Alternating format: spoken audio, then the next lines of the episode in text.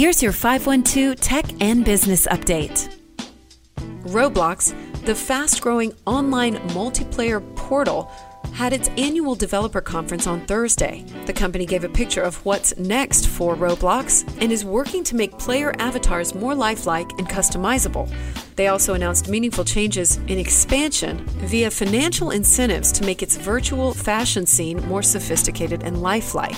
Roblox has its own brand and IP deals as well. Roblox is also giving developers beta access to what it calls dynamic heads, which are facial animations for avatars that could be interwoven with facial tracking to make a character model's mouth move along with what it's saying.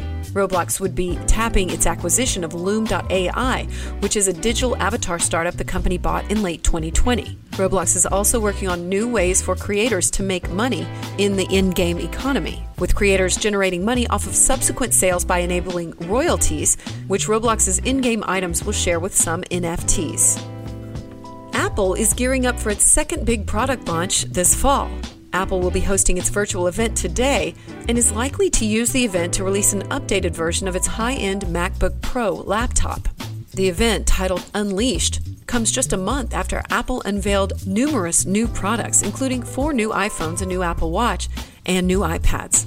Apple has switched to its powerful in house M1 silicon chips for its computer lineup, and the event name and artwork for Unleashed, which features a hyperspace version of Apple's logo, could signal the direction to further speed and performance upgrades. And San Francisco based Airtable is opening a new office in downtown Austin.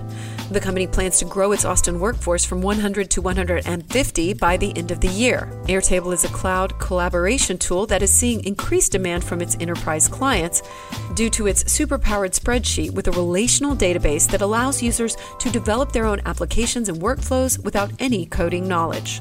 The company was last valued at $5.7 billion, has millions of users across 250,000 organizations, and will be moving into its new downtown office at 501 Congress Avenue in a space previously occupied by Dropbox. And that's your 512 Tech and Business Update. I'm Amy Edwards.